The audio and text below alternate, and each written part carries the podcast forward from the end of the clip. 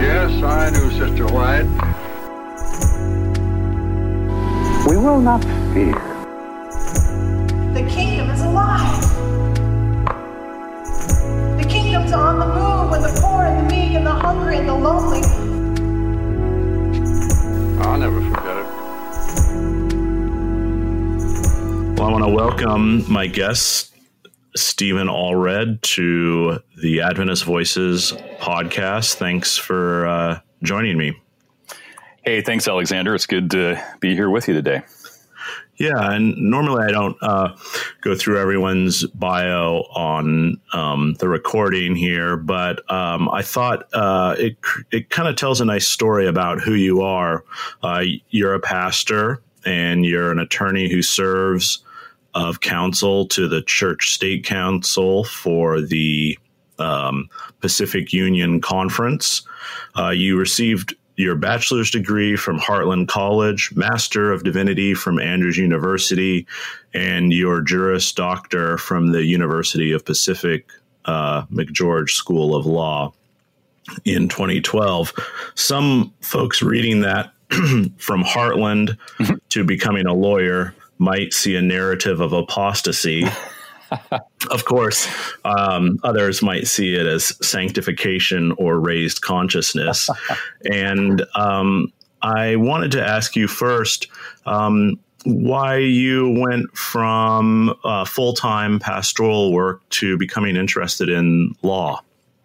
Well, you know, that actually has to do with our kids. Um, my wife and I have three children. I was youth pastoring in Sacramento when I got my law degree and um, graduated in uh, 2012, as you mentioned, and then worked for, I continued working as a pastor after that.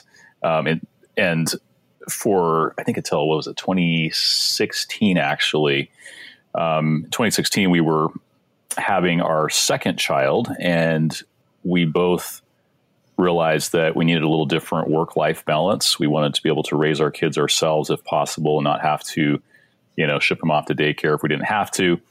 Um, Sure. And so my wife, who wanted to continue working part time in her profession, and I decided that I would, you know, try to find something a little bit more part time. Pastoring, as you know, or you, you may or may not know this, but it, it tends to be very full time. And um, even a part time pastoring job, I, I find tends to be pretty all consuming. And so I, Sure. around that time, I was talking with the local conference here, and um, they said, "Hey, we might have some work for you if you practice law." And um, so, yeah, I ended up transitioning out of pastoring for the time being, at least, and I have my own private law practice, and and I represent a couple of different conference entities as um, outside counsel, and then I also do some work with the Church State Council, as you mentioned. But I guess my most That's great. My most important job, I'll say this, is is probably being a dad. You know, because I get to do that Yeah. part time too. So yeah. full Like time. pastoring, I'm sure raising three children is is never part time. correct. Yeah. Um, so um, you also uh, uh, host a podcast called Do Justice Now. I always like to plug projects. And I'm curious why you got into um, doing that as well. You know, after I stepped down from pastoring, um, I just felt this uh, compulsion to um, talk about things. You know, I guess that's what p- preachers do, right? Is they talk a lot, and uh, Yeah.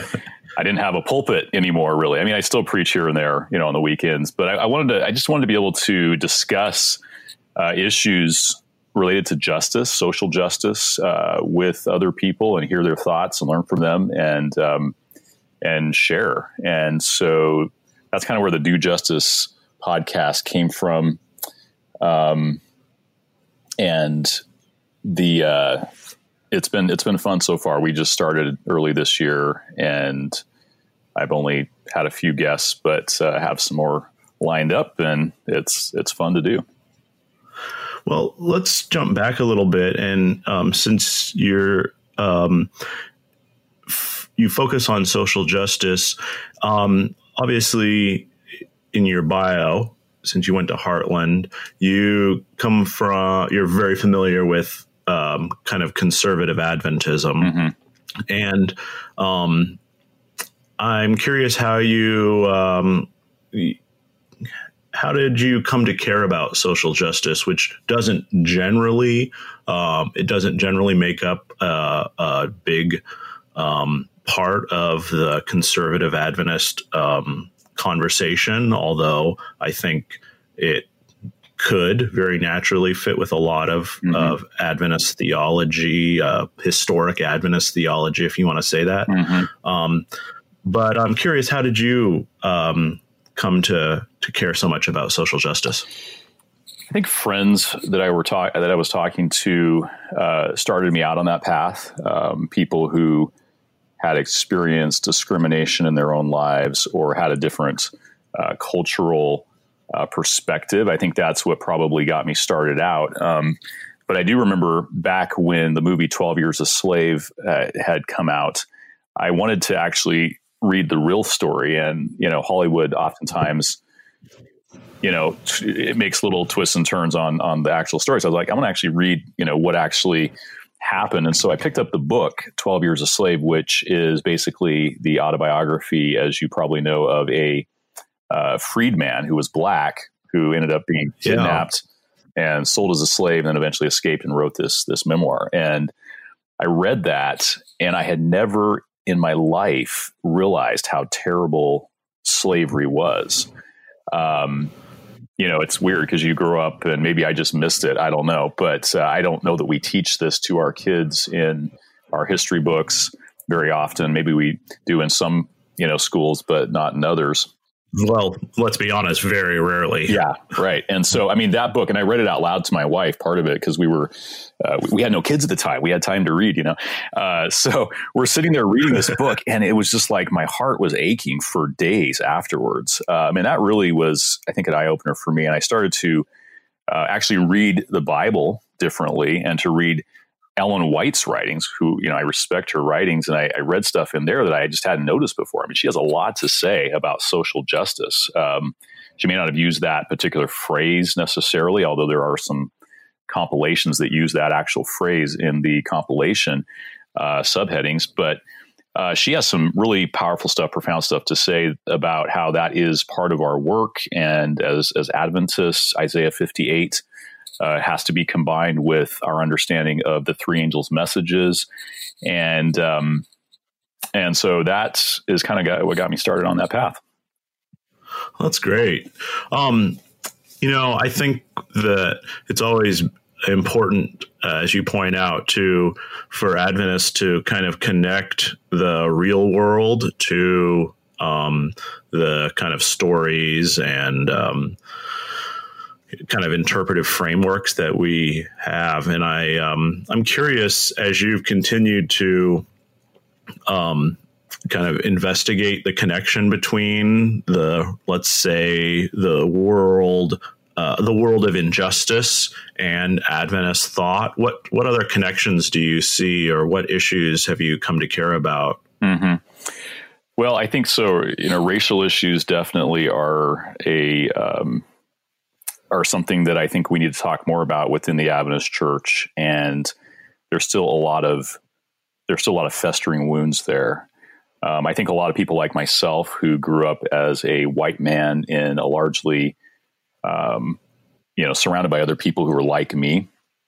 Um, I, I, had no concept of why people would feel that way until I started rubbing shoulders with people who uh, weren't like myself and heard their stories, heard what they experienced in society and even in the church, and it it was eye opening. Um, and again, you get into the writings of Ellen G. White, where she talks about how, um, okay, even if you weren't a slave owner, even if you didn't actively take part in oppressing people when it came to the issue of racism or slavery, uh, you still owe a debt to the people who've experienced that um, which is which is you know for Americans we don't like to think about owing anything to anybody. We're individualists. This is our our perspective, and yet um, Ellen White was very much into the idea that there is some collective responsibility for what has happened in our country, and I think we could also say in our church.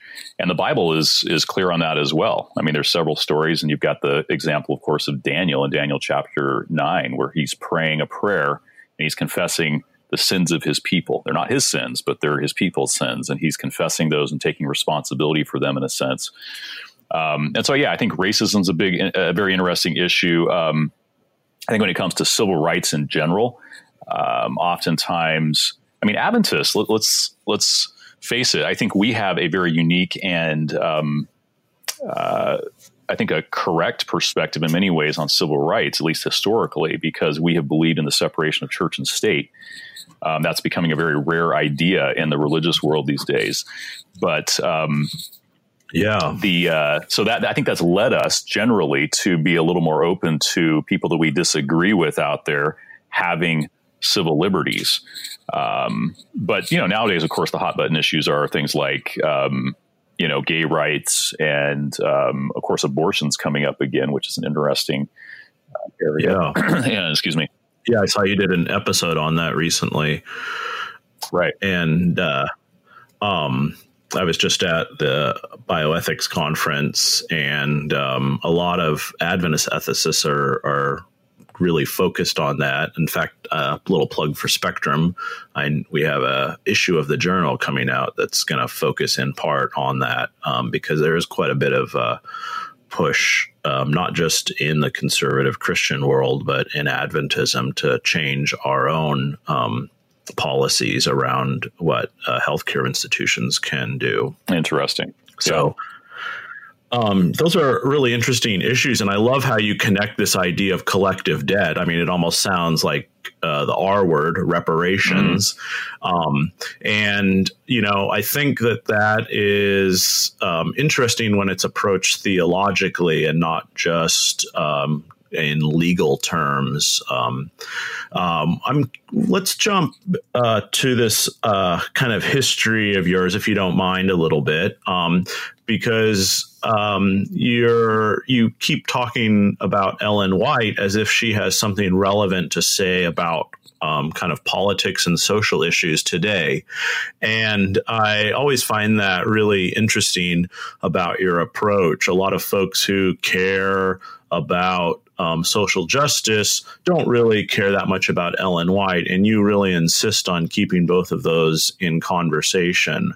Um, uh, did you always, uh, f- you know, what, did the Ellen White come first for you? And and why have you? If so, why did you kind of uh, keep her around? yeah, how do, why did I keep her around? I don't know. That's a good question. I think as I've read her, I've grown to respect her perspective. I, I feel like some people have, you know, heard selective things from her, and as a result, they've been turned off because we do tend to cherry pick no matter where we're coming from, and we want to, you know, use stuff to promote our our particular viewpoint. But I, I think if you read her, you know, in a more holistic, comprehensive way, she has uh, I mean, just a really beautiful, uh, loving, just, and Christ like approach to these issues. I mean, for example, um, there's a great quotation in, I think it's the Thoughts from the Mount of Blessings book, where she actually says that a religion that doesn't care about human rights is a spurious religion. It's one that's not even, you know, Christ-like. and she, uh, she says, you know, if you don't care about human rights, needs or suffering. And uh, you think about that, and it seems like today, um, you know, how Christianity is caricatured in popular culture is um, that we're these people that only care about ourselves, religious freedom for us, and not necessarily about people that that disagree with us. And so we have these culture wars, and I think that caricature is is largely based upon reality because a lot of Christians uh, have attitudes that you know you could describe as bigoted in many ways and, and i'm not talking so much about theological yeah. views because i think you can hold views uh, that disagree with someone else's actions and not be a bigot but i'm talking about you know are you going to let that person live and uh, have you know rights in society i think that's a different issue um, so anyway i you you look at uh, Ellen White's perspective, and I, I, just wish that we as Adventists could, um, you know, portray that in a better light to the world. And, and I think we are in many ways, but maybe we could do that better. I know I could. Yeah.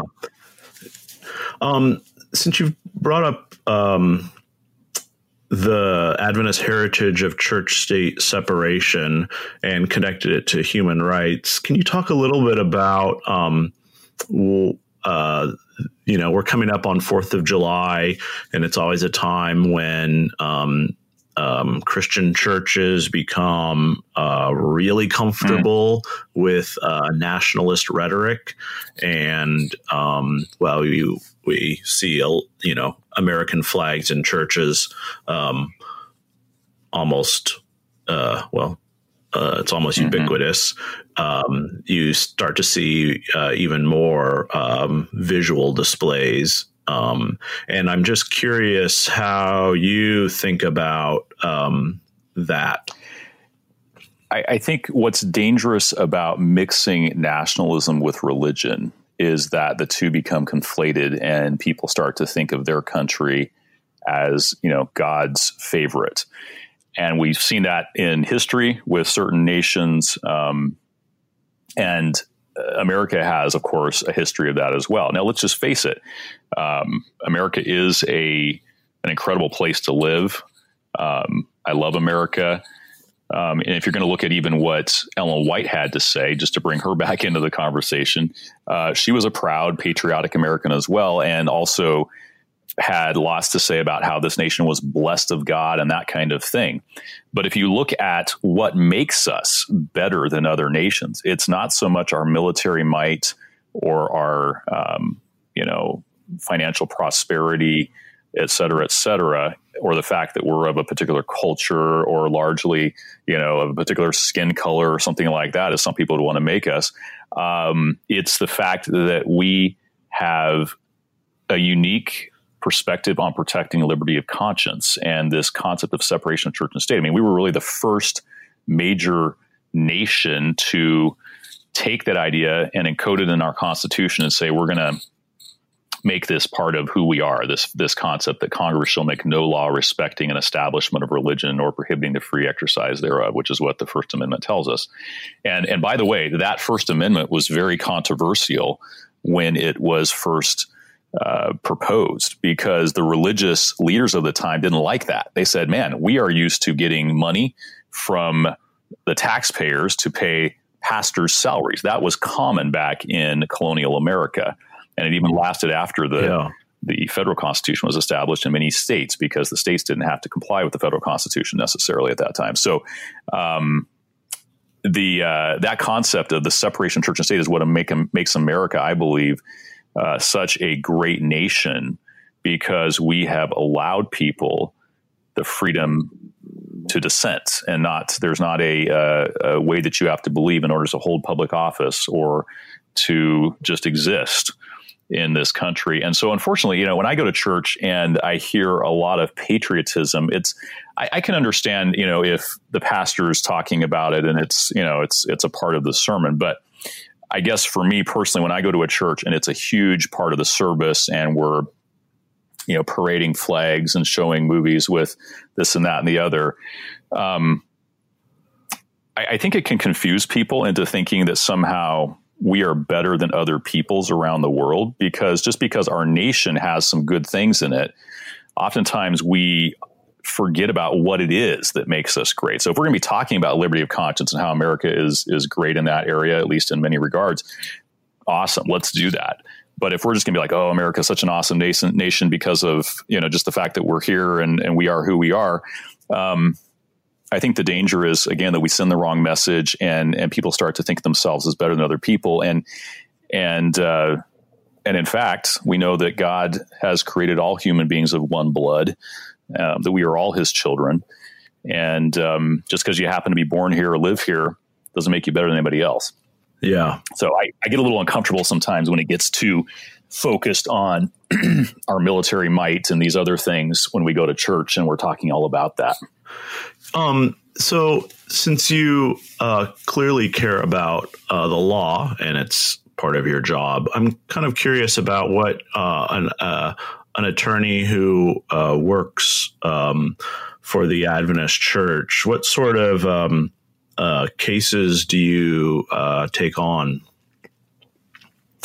Well, so my practice right now is largely estate planning and probate, which has really nothing to do with religious Exciting. liberty. So uh, I know, right? um, and, and, the reason for that is that um, you know I work with a couple of conference entities as well as private clients, and it's the nice thing about that area of practice. It's very flexible, and so with the the uh, lifestyle we're trying to achieve right now with our kids, that works well. I don't have to be in court a lot and that kind of thing. I have done some cases with the Church State Council. Um, our friend Alan Reinach, who I know you are friends with, uh, mm-hmm. uh, he and I have worked together on some cases.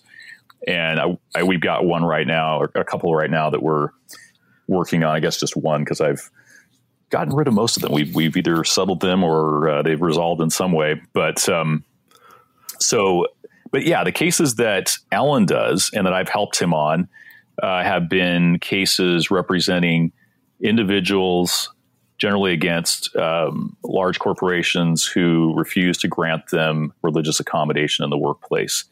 And so these are employees who, for example, want to have their holy day off instead of having to work on that day and be scheduled to work, uh, whether it be Sabbath. We've represented people who observe Sunday. Uh, I've helped represent individuals who are incarcerated. Uh, we've represented a Muslim a gentleman, a Catholic gentleman that were incarcerated here in the Sacramento area who had some religious issues with the um, the uh, CDCR, which is the California prison system. So, but the cases generally that the Church State Council does have to do with religious accommodation in the workplace. A lot of them are Sabbath workplace cases. Uh-huh. And thankfully, California state law is probably the most protective in the United States when it comes to religious accommodation. Uh, we have done a lot of work here. The Church State Council has to promote uh, good law when it comes to workplace accommodation, and even the word Sabbath is in the law because you know it recognizes that people do want to observe a Sabbath, and that that should be something their employers strive to do. And you know, we also respect employers because we realize employers you know they have their burdens as well to carry, and it's not always easy. Um, but the bar is pretty low, honestly, for employers to accommodate an employee. It's not that high. All they have to do is try to work with them, and and if there is no reasonable way to accommodate them, and and the burden would just you know uh, be a little bit too much, the employer can say, "Hey, I, I just can't do it. It's going to cost me you know X amount of dollars extra or something like that." But most employers just stonewall the employee. They don't even talk to them or they act like they don't have that right at all or they shouldn't even have that conversation. And that's where we get involved and start dialoguing with the employer if they're willing to. If that doesn't work, then we'll we'll file a complaint with the Department of Fair Employment and Housing or the Equal Employment Opportunity Commission. Um, that's a process that we can either let it play out or we can request a right to sue. And if we feel like it's a good case, then we'll um, file a lawsuit in state or federal court. And most of the cases that the Church State Council does settle before trial. I think Alan told me uh, he'd been doing this. He's been doing this for about 20 years, maybe maybe a little bit more now. Uh, he's only maybe tried three or four cases, I think, in those 20 years. Um, there might be a couple, maybe let's say five cases. I don't know. I think a few years ago it was two cases, is what he told me. I know we've done a couple since that uh, he and Jonathan Cherney, who is um, an associate of his have done. Uh-huh. So um, I'm curious so how do how does a um, how does somebody um, say a Muslim or someone who practices uh, another faith besides Adventism end up working with um, uh, an Adventist organization uh, like that? Do you? I've, I've always wondered that. Alan Reinach has done a lot of good work when it comes to networking with the, the wider legal community okay. here in California. He's known across the country and definitely here in California as as the expert in this area of law. And so when it comes to lobbying uh, here in Sacramento, or when it comes to just, I mean, he, he attends lots of attorneys conferences, and so a lot of folks know him and they'll refer stuff to him. And so he's, you know, we worked with CAIR, which is the uh, uh huh Center for American Islamic Relations. We've worked with the Sikh Coalition, um, and of course. Uh, Catholic groups, uh, the Alliance Defending Freedom, which is a conservative mm-hmm. group. Um, so people on both left and right, I think, really respect the work the Church State Council does, and that's largely due to Alan's work. He's he's done a lot of networking, so huh. people refer. Yeah.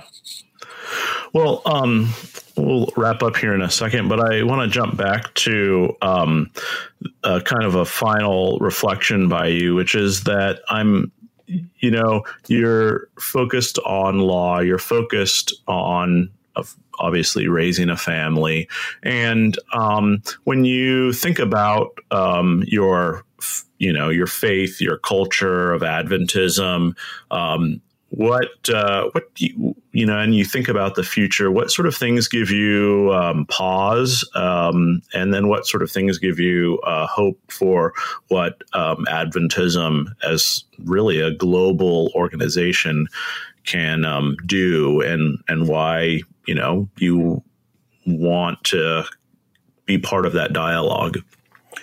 You know, the things that give me pause would be that it seems like in some ways many of us are being influenced negatively by the culture around us and and what I mean by that is, see, I, I, believe that we as Adventists, as Christians, ought to be looking out and listening to the culture around us and learning from the culture around us.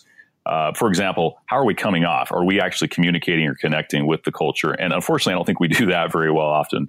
Uh, but I think the political attitudes, um, the divisive uh, polarized political atmosphere of the world is is creeping into the church. People are letting their uh, you know, well, and let's just talk about this concept of tr- separation of church and state. You know, it's something that Adventists have theologically. We, we've come to this position based on our theology. We've it hasn't been something culture's imposed on us, or we just you know picked it up from the uh, Anabaptist tradition necessarily that we came from. But I think we've really said, hey, what what should we think about how church and state should interact? And so we've read what Jesus said, "My kingdom is not of this world. If it were, my servants would be fighting with the sword." You know, we've read Ellen White where she talks about, um, you know, the union of the church and the state, be the degree never so slight, doesn't bring the the world closer to the church. It brings the church closer to the world, you know, so on and so forth. And we've we've read Revelation, Revelation 13 in our concept there of you know what that means, and we we've said, hey, it's not good when the the church uses the state to force people to do X, Y, or Z. And unfortunately, I think a lot of Adventists today have forgotten that theological heritage, or they don't understand it, and the cultural, um, you know, the, the, the the concepts around us and the culture are are influencing us to say, no, no, no, we gotta we gotta get America back to God. We've got to start imposing our ideas on other people out there through the law.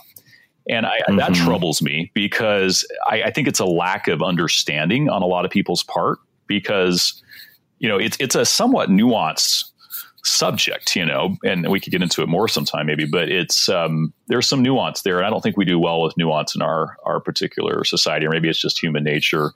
Um, so that concerns me. I, I, um, but I'm optimistic though, because, um, you know, I I think that um, I also see young people nowadays being very interested in doing justice in our world, and um, you know, largely, I think there's there's a lot of young people who are who are into that, and I think that is a something that springs from something God has put in us. You know, a desire to help yeah. others and uh, to see them succeed. So yeah, I, I am optimistic because, and you know what makes me love Adventism is the fact that we strive to be um, authentically biblical. We want to we want to be people of the Word. This has been our our thing, you know, since we came to be. We were we were looking at the Bible. We're saying, how can we follow Jesus in in the Bible? And um,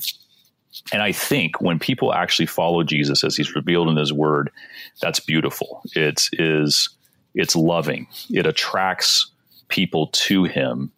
And so, because of the fact that I know God is alive and well and he's leading people everywhere, I believe that you know, God's gonna he's gonna bring his people through uh, all the different distractions along the way, you know, and um, and of course, you know, I know we know the end of the story. We know what Revelation tells us that God's gonna he's going to win. He's not going to win through force. He's not going to win through um, a political movement that imposes his views on other people. And and by the way, I say that with a caveat because there are times I believe to get politically involved and to advocate for uh, for justice in society. But we could talk more sometime maybe about how that looks because there, there there's some nuance there. But um, but God's not going to ultimately win through that. He's going to win through winning people's hearts and minds through love, and uh, that's a more powerful force in the universe than anything else. Well, it's been uh, really great chatting with you. Thanks for uh, sharing um, your values uh, with uh, the Spectrum community. Hey, it's been fun. Thanks, Alexander. All right. Take care.